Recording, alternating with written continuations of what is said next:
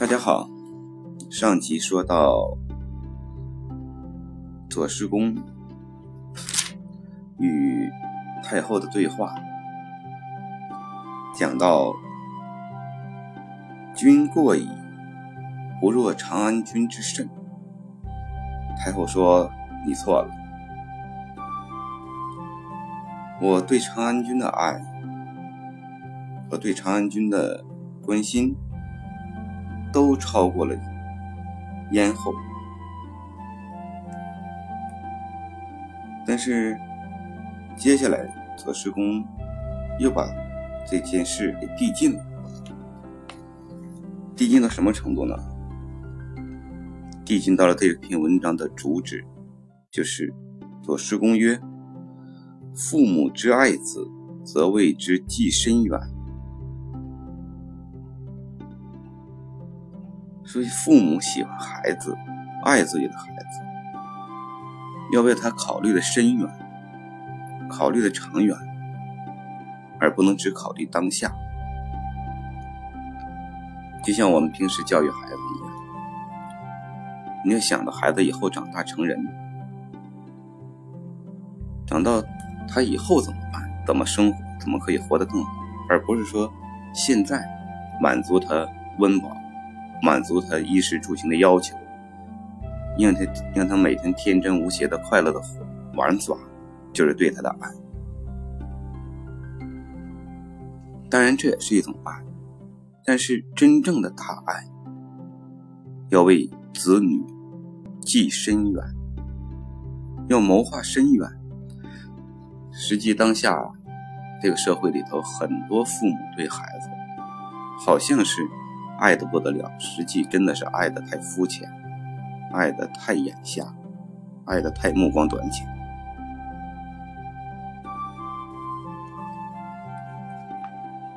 嗯，这个咱们慢慢去说，以后有机会咱们弄一弄一个专辑，讨论父母如何应该爱孩子这个专辑。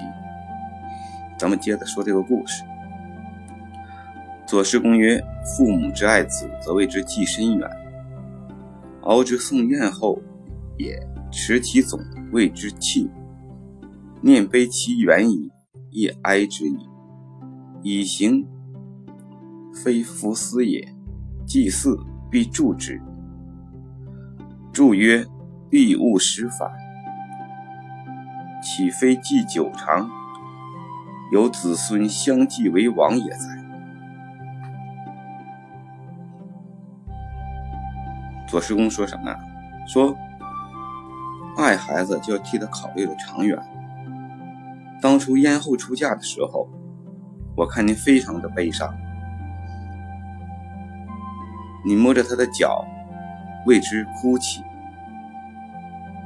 非常哀伤，他走了很远，你还在想念他。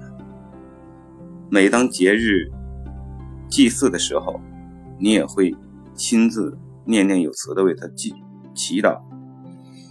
祈祷什么呢？必勿使反，如果有子孙的话，也要能成为燕王。他说您这对燕后的爱才是真正的爱。必勿使反，古人呢讲究这个婚姻一生长久，说燕后如果说被燕国撵回来，或者从燕国回来了，这对娘家来说是很难接受的，而且对这个女人的一生也会影响颇大。古代的女子讲究从一而终，所以必勿使反就是一个女人幸福不幸福的一个标准。当然这个标准现在看来是笑话，当然也不是纯属笑话，但是在当时确实是无论普通百姓还是帝王人家，如果嫁出的女儿被人家送回来，那是接受不了的。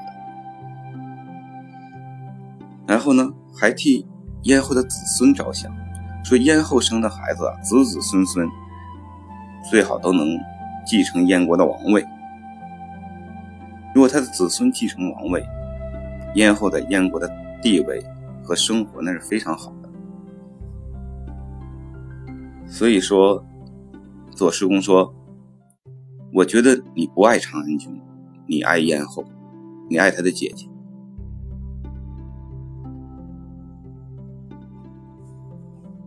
太后很不情愿的，但是也没有办法，毕竟说的是事实。太后说是。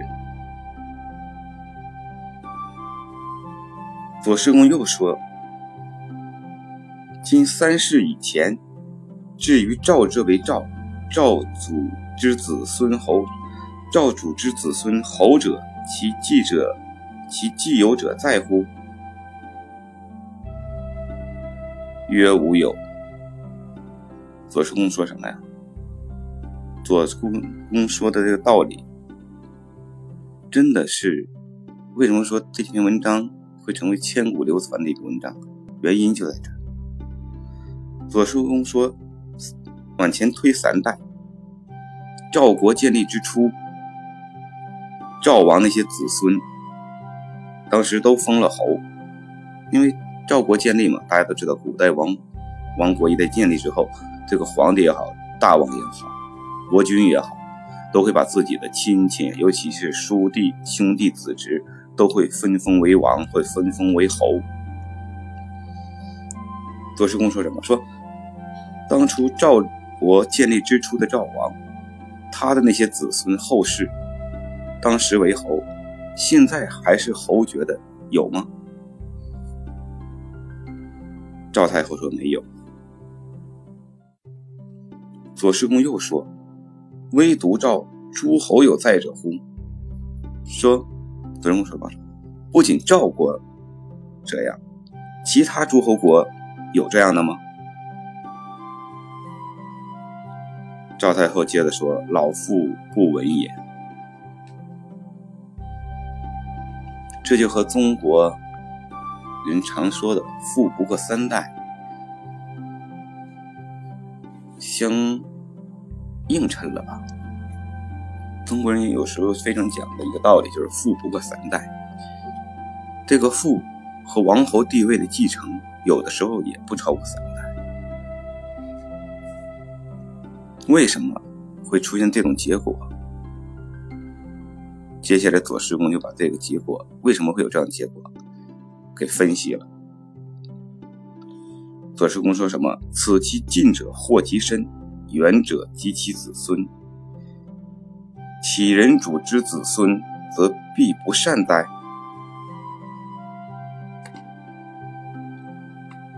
左师公说什么？说难道帝王的子孙都不能有好的结果吗？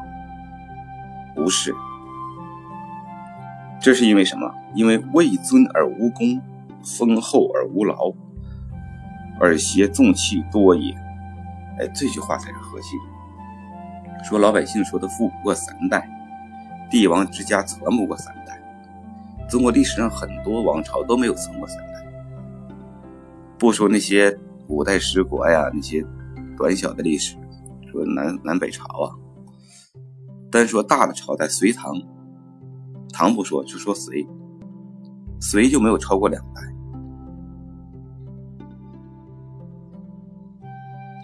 秦到二世而止，为什么？就是因为这句话：位尊而无功，封厚而无劳，而挟纵器多也。说他的子孙，你的子孙，虽然地位尊贵，但是他没有功劳啊。他的这些尊贵的地位是怎么来的？是继承上一辈的，而他自己没有什么功劳，对国家而言没有功劳。他享受着丰厚的物质生活，享受着丰厚的待遇，但是他没有劳动，也不是他靠劳动获得的。地位尊贵，享受丰厚，而且又挟纵器多也。这个重器是什么宝物，也有很多宝物。大家看那个马王堆出土，曾侯乙墓的出土，就发现这些王侯确实有很多宝贝。所以一个人地位很高，又有这么多宝物，又有玩又有特别舒服的物质生活，但是他没有功于国家，没有付出自己的劳动所得，不是自己打拼来的，这样会很难长久，而且这样的生活可能会带来祸。所以左师公又进一步说，今敖尊长安君之位，而封之于高于之地，多于纵器，而不及今令有功于国。说你爱长安君，你给他这个长安君之位，因为长安君这个也是一个封号，你不会不仅给了他这么高的封号，而且还给了那么多好的土地，高于之地非常丰富丰富饶的土地，又给了他那么多宝物，这些都不及你让他有功于国家。你给他这些东西，不如让他给他立功的机会，给他给国家立功的机会，这样有什么好处呢？一旦山陵崩，长安君何以自脱于战？说一旦国家有变，赵太后您百年之后，您驾崩之后，长安君凭什么还能在赵国这么滋润的活下去啊？所以最后的一句话，他说的最后一句话扣题了。在这篇文章里，他说了最后一句话什么？老臣以敖为长安君计短，故以为其爱不若咽喉。正因为这些，我才觉得你爱长安君，不及爱你的女儿咽喉。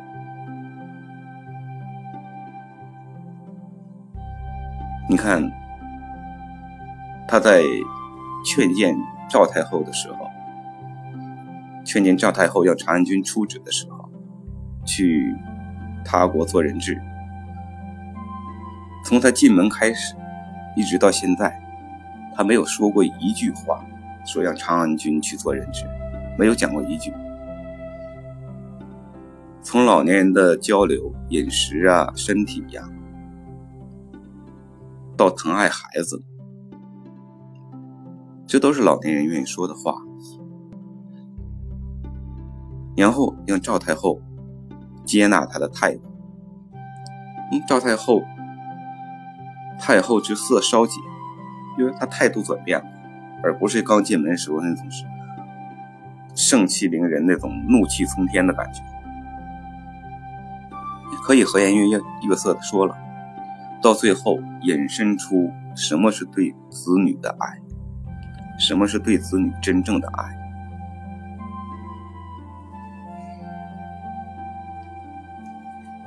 这个结尾太后也很果断，太后就说了一句话。你看他说了这么长，左师公说了这么长，太后只说了最后说了一句话，诺兹君之所使之，就这几个字。什么意思？太后说好吧，那你就安排他出使齐国去做人质吧。哎，就这一句话。为什么说人谈话也好，办事也好，喜欢和明白人说，喜欢和懂道理的人说？因为懂道理的人，一旦你把道理说透，他不会跟你纠缠，行与不行，他就是一句话。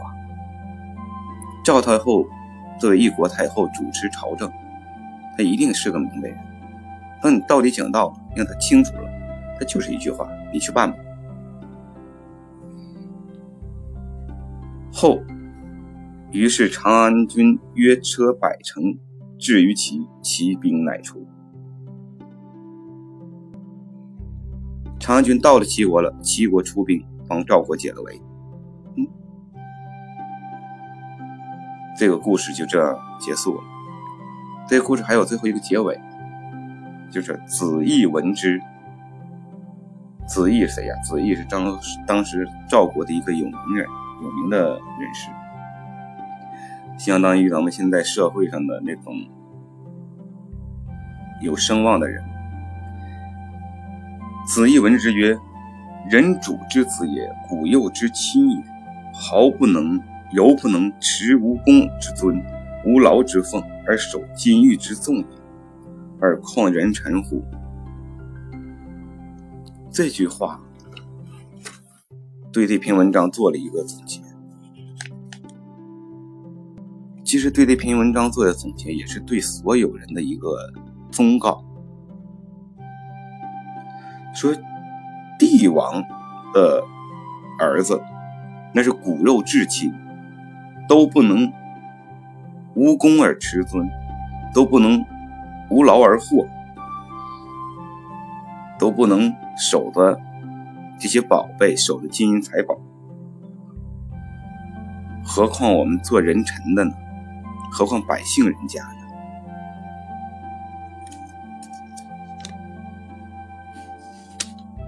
所以说，这就让我想到的最多的就是他这个劝谏的技巧，换位思考。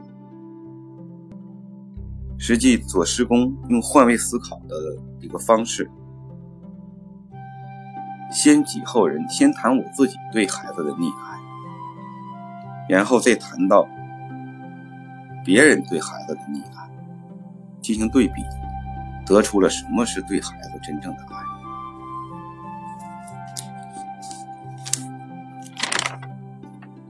嗯，说到这儿就不得多说多说两句对孩子的教育问题。嗯，说到孩子的教育，真的是这篇文章结果所说的，说你真正爱一个孩子，你不是给他留多少钱财，那叫无功而驰，无劳而奉，这样很危险。还以刚才我说的秦二世，秦二世无功无劳无能，大秦江山给了他，只有灭亡。你不仅把他坑了，而且把你之前的基业也毁了。所以在对待子女的教育上，在满足他温饱，保证他快乐成长的同时，还要教他懂道理。等大一些的时候，还要告诉他必须有功于家，有功于国，有功于企业和社会。就是心，告诉他心中有大我，而不能坐在父母的身上，享受着父母留下来的东西。这是一种短见，这是一种目光短浅的说法、看法。金山银山，总有吃空的时候。这就是古人讲授之以鱼，不知不如授之以渔，授之以渔不如授之以渔啊！这句话被我说的绕走以后，说你给他鱼，不如传授他捕鱼的技巧。对待子女也一样，一定要心中有大我，有大爱，让他有功于社会，叫他知道不能不劳而获，叫他知道无论父母有多少，那都是父母的，你没有功，没有劳，没有辛勤的付出和汗水，你得不到这些，即使你得到了，也是水中花，镜中月，总有失去的时候，而且还会因物因财而引祸及身。所以说这篇故事的分享，希望大家能明白一些道理。谢谢大家，祝大家生活愉快。